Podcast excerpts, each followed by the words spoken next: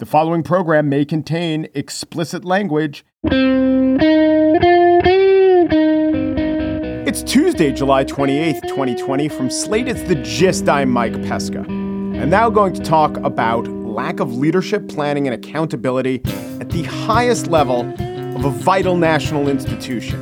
A pandemic response which has been wholly inadequate, bordering on negligent. It was exposed there is no accountability and no real communication as to why.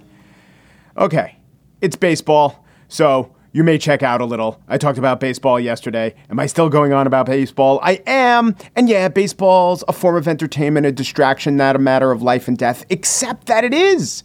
And what the commissioner of baseball is doing in addressing an outbreak among one team is unconscionable and in ways that matter for more than baseball. So the facts are this. As of this recording, the Miami Marlins have had a reported 19 positive COVID cases among their players and coaches. Before the baseball season started, MLB Commissioner Rob Manfred was asked by Dan Patrick what could possibly cause a shutdown. If we have a team or two that's you know really decimated for um, with the number of uh, people who have the virus and can't play, for you know any significant period of time, it can have a real impact on the competition, and we have to think very, very hard about what we're doing. Well, decimate means eliminate by a tenth, and the Marlins are way past that. But now that a Major League Baseball team has become a full blown hotspot, a sort of traveling Smithfield meat plant, what will the commissioner do? Here he was on his one interview on the MLB network, which the MLB owns. We talked about the situation. I think most of the owners realize that we built protocols anticipating that we would have positive tests at some point during the season, that the protocols were built in order to allow us to continue to play through those positives. And I think there was support for the notion that we believe that the protocols are adequate to keep our players safe. He went on to say protocols some more I don't put this in the nightmare category. I mean, obviously, we don't want any player to get exposed. It's not a positive thing, but I don't see it as a nightmare. We built the protocols to allow us to continue to play. That's why we have the expanded rosters. That's why we have the pool of additional players. And we think we can keep people safe and continue to play. You know who has protocols? The CDC does. And they say if you come into contact for more than 15 minutes with an infected person, you should quarantine for 14 days. I've done a lot of research into it. 14 would catch 99.7% of corona cases. If you want to go just 10, you'll probably be safe 90% of the time. But you know what baseball did? Not the quarantine 14, not even my very reasonable, little little risky 10-day plan. No. They authorized the Marlins to play tomorrow. Now, within the last few hours of this recording, they have backtracked on that insane plan. But do you want to know why? It was because the Washington Nationals, which was the team that was set to fly to Miami to play the sports version of the USS Theodore Roosevelt, said, uh, no thanks, we're out. And just as the Marlins themselves, via a team vote, decided to play on Sunday, even though a number of their players were infected. Major League Baseball, busy pine tarring their bats full of protocol, waited for a different team to set the sports policy. Blessedly, this policy was the first non baffling one in some time. So, baseball's dumb. The owners are greedy. The Marlins are shambles. What's it mean for you and me? Well, we do take our cues from sports. The closest thing that we have to when the lockdown started was dictated by the NBA when they stopped playing. When regular people look around for cues, they look to their political leaders, and finding inadequate guidance there, they turn to cultural forces. So, entertainment, but most entertainment is planned beforehand and presented as a work of fiction. The late night shows are different, and them broadcasting from home, that is one signal. But pro sports and the response of pro sports is another big, big signal. If baseball had handled this properly, which, sorry, would have necessitated the withdrawal of those legendary Miami Marlins from baseball activity for 10 days, well, then maybe a lot of school districts would get wise too. But baseball didn't, and now all these school children will not have the benefit of having someone in leadership say, well, maybe we should rethink this. The national pastime badly mangled their own response but it also indirectly affects millions of people who didn't even know or care that there was a team named after a game fish whose claim to fame, by the way, is trying to lose on purpose most years. On the show today, Bill Barr appears before the House of Representatives. Not much is learned, some blows were landed. But first, Lawrence Hunter is a veteran police captain of the city of Waterbury, Connecticut. He has trained officers under his command, and he now hosts a podcast where he discusses issues of law enforcement, justice, race, and activism. Captain Hunter up next. This episode is brought to you by the Jordan Harbinger Show. You've heard me talk about the Jordan Harbinger Show because it's one of my favorites. He does in depth interviews with some of the world's most fascinating minds. I can name a few Barbara Boxer, Anderson Cooper, Michael McFaul, the Ukraine or Russia ambassador, talking about Ukraine. One I recently listened to was Stanley McChrystal, the general, the former general, and he told uh, an interesting story about revering Robert E. Lee. But then, after having a portrait of him for 40 years, he's a 63 year old man, throwing it in the trash because his wife says, you know, what that picture and that man means to you, it doesn't mean to other people, and you have to understand that. And then in the interview, they got around to the point where McChrystal talked about that interview in Rolling Stone magazine that pretty much ended his career, where uh, got to the desk of Barack Obama and it had McChrystal saying, unflattering things about the war effort and just how he talked to his wife and how they decided not to be bitter and not to wallow in it. He could have taken some shots at the process, the reporter, or the president at that point, but he didn't. It was just an overall good interview. It was facilitated by Jordan's excellent interview style. Whether Jordan is conducting an interview or giving advice to a listener, you will find something useful that can apply to your own life in every single episode of The Jordan Harbinger Show. That could mean learning how to ask for advice the right way or discovering a little mindset tweak that changes how you see the world. Search for The Jordan Harbinger Show. That's H A R, like the first three letters, in hard, B I N G E, as in how you'll want to catch up on all the episodes on Apple Podcasts, Spotify, or wherever you listen to podcasts town of Waterbury, Connecticut has a little over 100,000 residents and a police force of 350, which is to say, it's about, in terms of police force, a tenth the size of Minneapolis, 1% of the size of the NYPD.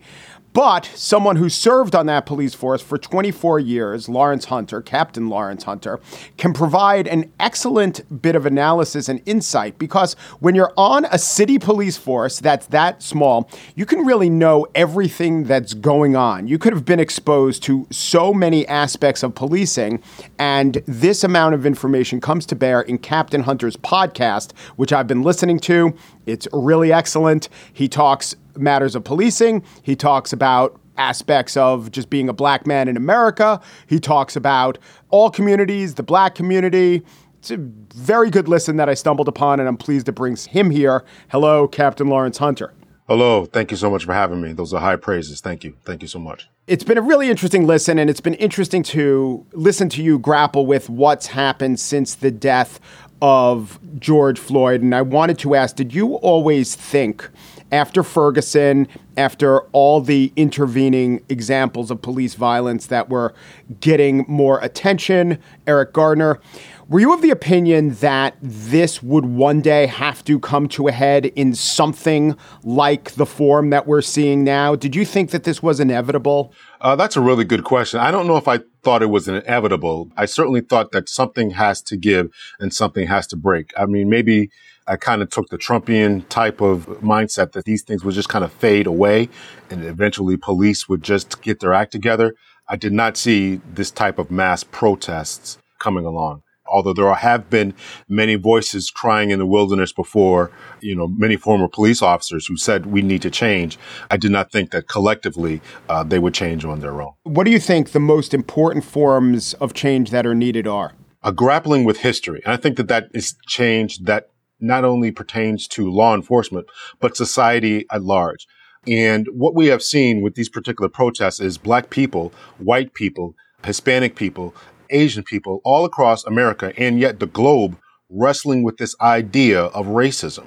And so that is one of the most fundamental things that has to change. When I was in the police academy, we talked about the Robert Peel principles and how Robert Peel was one of the founders of the London Police Department. It wasn't until I graduated from the police academy, became a supervisor, that I said to myself, you know what, what is happening? Why is why is all this confrontation going on? Why is it when I, as a black man, tell people I'm a police officer, either I get looks of high praise or I get incredulous looks as, as to how can you do that type of job? And so it was when I started reading more that I found out that police departments are outgrowths and their forerunners were slave catching patrols. And so when I started to wrestle with this, it really became a problem. So we in this country, in the United States, have not dealt with race. And the people who have been tasked with keeping other citizens in their place, to keep those black people in place and other minority in place, was the police department. So we need a, a reckoning as to race in this country. That is the first and most fundamental change that needs to happen in police departments. Yeah, on one of your recent podcasts, I heard you and a guest talking about how a lot of these uh, kids, really uh, not required to go to college, come to the academy and they are out on the street policing a district. And in many cases, they literally have never heard of the concept of, say, redlining. And maybe some basic education in terms of America's racial history would actually help them in community relations and policing. Yeah, absolutely. I was an instructor. I taught implicit bias, I taught human behavior. And whenever I taught those particular classes, I stressed that exact point. They don't understand redlining. They don't understand the Tulsa bombing that happened with the government's approval. They don't understand what happened in North Carolina when the city officials were overthrown and how ghettos were created. So if you don't understand these types of things, and if people aren't equipped with that knowledge, then what you're going to have is disastrous problems. And when you look at a lot of the flashpoints. And if you look at a lot of the killings, I don't know how much implicit bias per se caused a killing of an unarmed civilian, right? I don't know.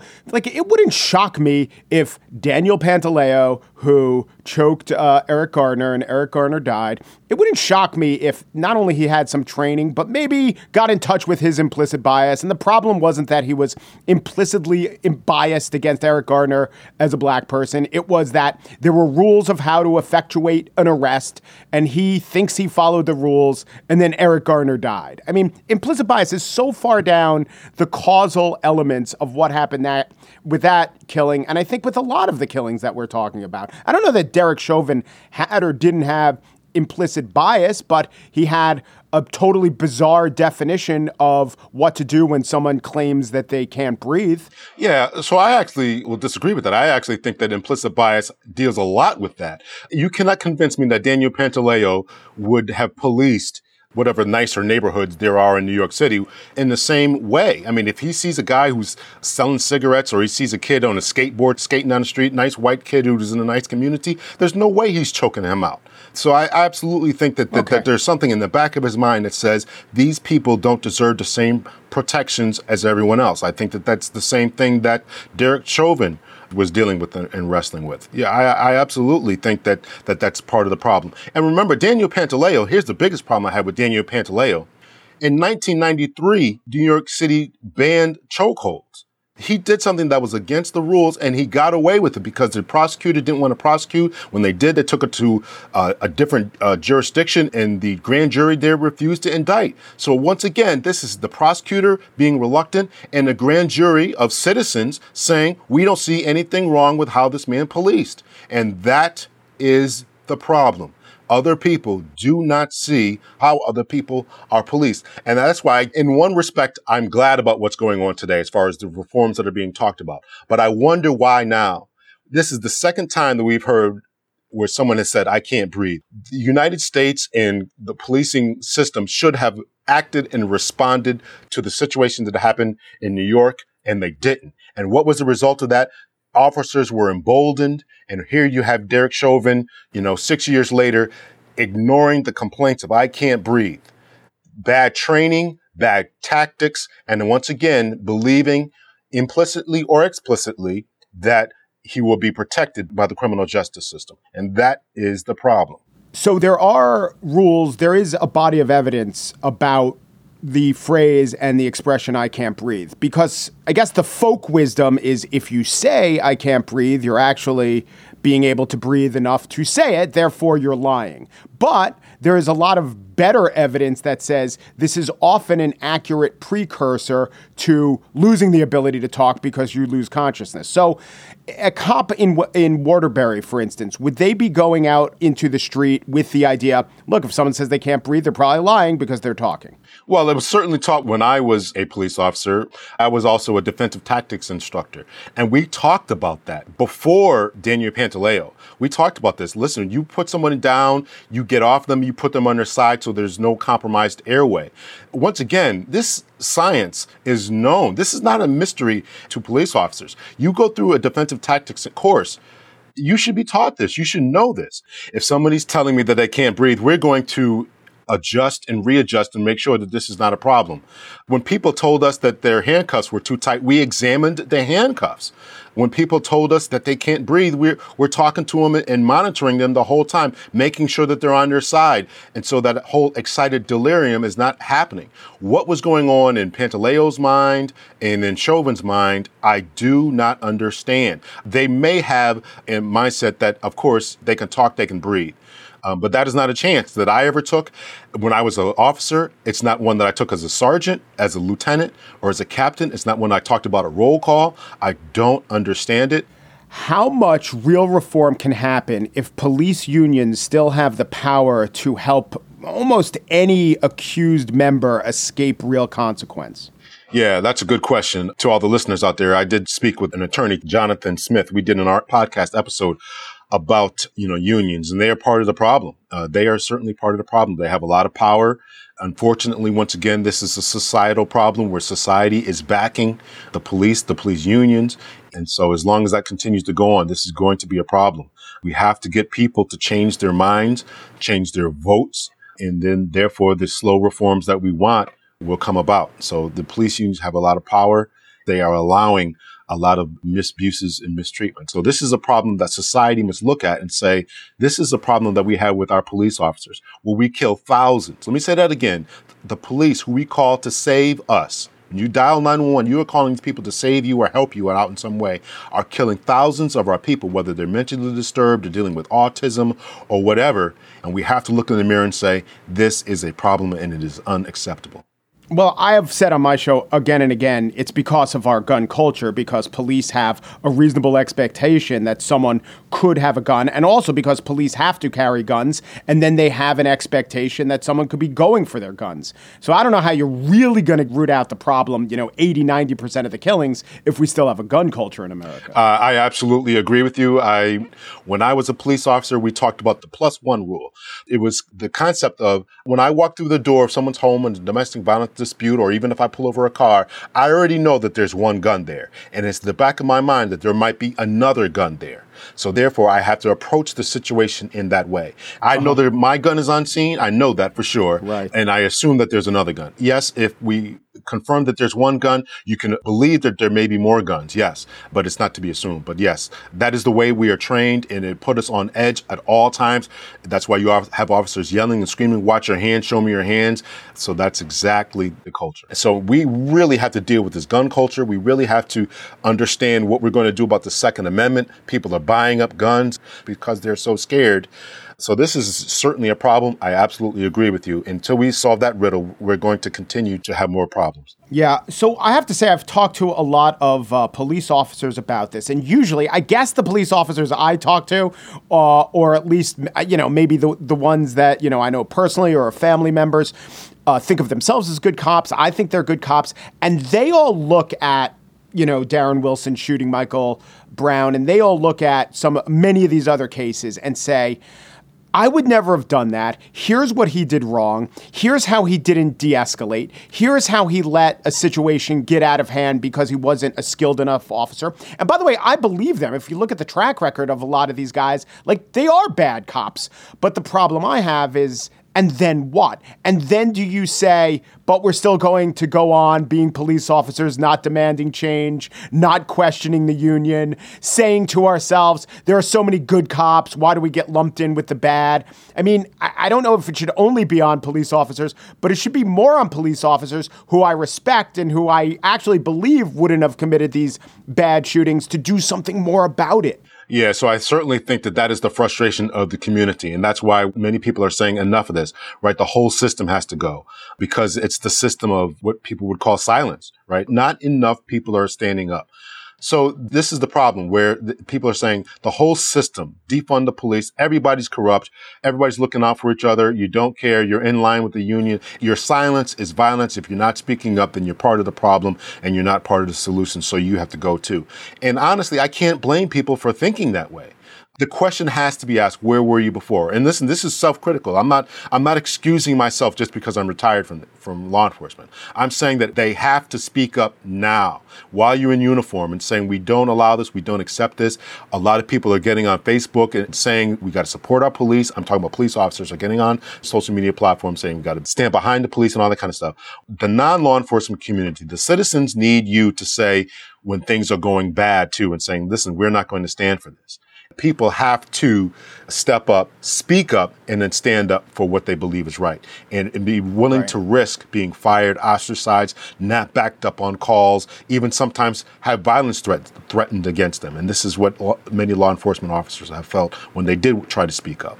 One of the suggested reforms about the idea of reimagining, entirely reimagining what we want police to be, is to have existing forces essentially have to all reapply for their jobs. How do you think that would go down? I don't know if I would like the idea of reapplying. I mean, officers who join the force, they join because of sometimes selfish reasons, right? They want a pension at the end of doing 20, 25 years or whatever it is. So have them to kind of reapply. I don't know if I would go along with that. I think that better processes in place to monitor officers, psychological evaluations to make sure that they are up to speed, up to snuff after they've been through some things. I mean, officers see a lot through their careers. I've held dead babies in my hand. People just tossed them to me. You know, we perform CPR. We've seen uh, literally brains blown out horrific car accidents. So there's a decompression that needs to happen with that. There's a, a psychological evaluation that needs to happen with that. Post traumatic stress disorder is a real thing that happens to police officers. We also have a high range of suicides. So I think that we need to get officers the mental help. Officers need to stay physically fit to be able to deal with and to cope with what they're seeing on the job a little bit better. So I think that there's other things that we can do while they're in their careers to make sure that their careers are healthy rather than having them reapply. Captain Lawrence Hunter is the host of the Captain Hunter podcast, where he talks about these issues. He's a 24 year veteran of the Waterbury, Connecticut Police Force. Thank you so much for your time. It's been my pleasure. Uh, the pleasure's been all mine. Thank you so much for having me. And now the spiel. U.S. Attorney General William Barr testified before the House Judiciary Committee today, and I would like to respect the solemnity of the proceedings by not using the phrase shit show. So let's call it an excrement exercise. True, the majority of the fault for that lies at the feet of the man who frequently lies at the feet of our lying president. The titular chief law enforcement officer of the United States is a smart man, but he has mostly deployed his mental acuity in an effort to dissemble and deflect any real effort to be held to account. There are several actions and decisions made by the Attorney General that deserve scrutiny and probing. This was not the forum for such colloquies.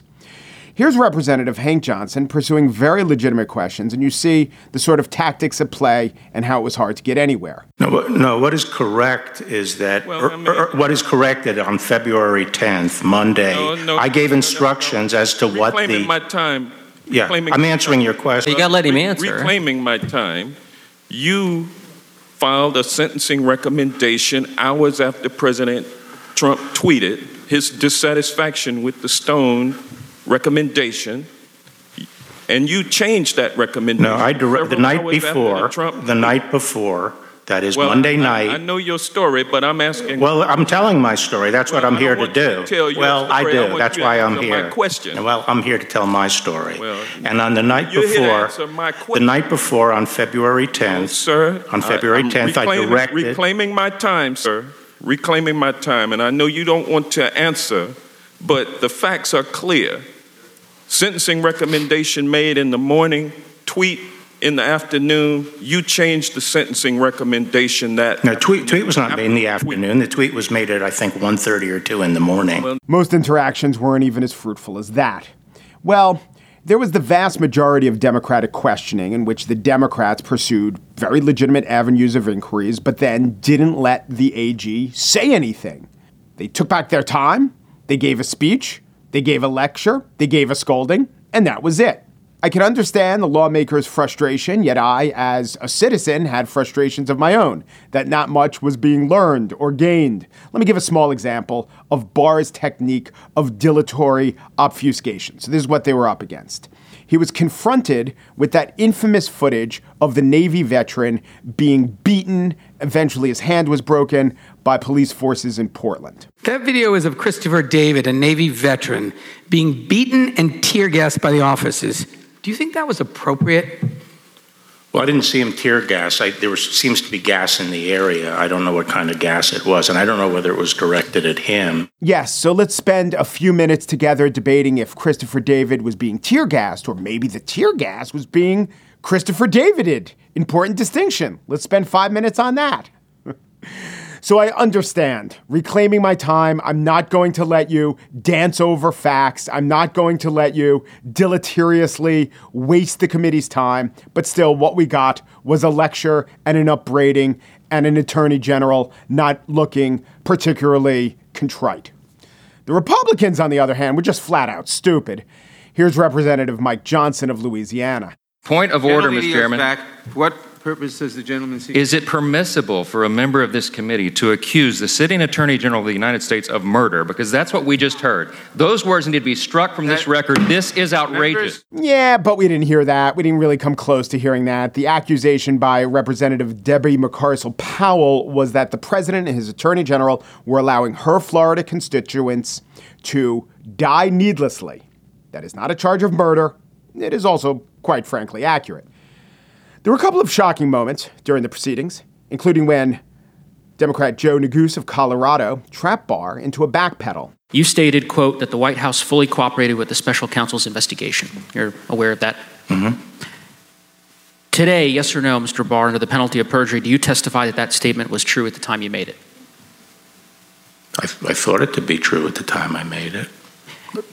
On Why isn't it true? June, I, will get to that, Mr. Barr. I mean, Barr. it- does On- it- does it have Mr. to do Barr, with I will quibbling get to that. Reclaiming my time, you answered the question. Okay. I have another question for you. On June 19th of No, 2020. actually, I need to answer that Uh, question. Mr. Attorney General, you did answer the question. No, you I'll said under penalty of perjury. I'm going to answer the damn question. You said the answer And- was and- yes, and- is what you said. Well- Are you saying no? He kind of was, but he kind of wasn't, which is what he kind of wanted to be doing the whole time. And during this string of questions from Neguse, Barr never broke from his body language, which was like an old man forced to sit through a six hour stage play in a language he didn't speak. His hands were propping up his face as if they were scaffolding, but his jowls still spilled over his splayed fingers, threatening to fall upon bystanders below.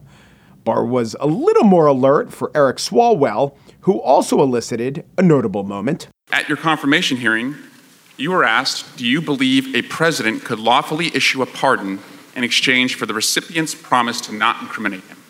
You uh, said, No. Not, not to what? That would be a crime. You were asked, Could a president issue a pardon in exchange for the recipient's promise to not incriminate him? And you responded, No, that would be a crime. Is that right? yes, I said that. You said a crime. You didn't say it'd be wrong. You didn't say it'd be unlawful. You said it would be a crime. And when you said that, that a president swapping a pardon to silence a witness would be a crime, you were promising the American people that if you saw that, you would do something about it. Is that right? That's right. Now, Mr. Barr, are you investigating Donald Trump for commuting the prison sentence of his longtime friend and political advisor, Roger Stone? No. Why not? Why should I? Because of the first part of the question, obviously. Because Trump pardoned a hired hand in exchange for his silence. Oh, my God. Overall, today, the Democrats spoke truth to power, and power just sat there sullen eyed and denied the premise. It wasn't so much a hearing as it was an airing, and the grievances, though legit, went unanswered.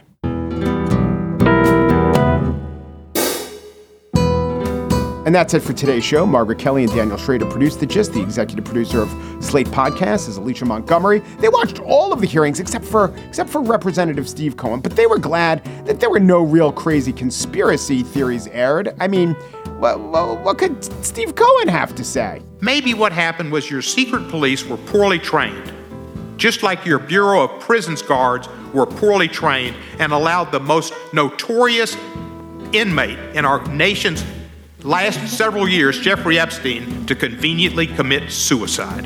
the gist.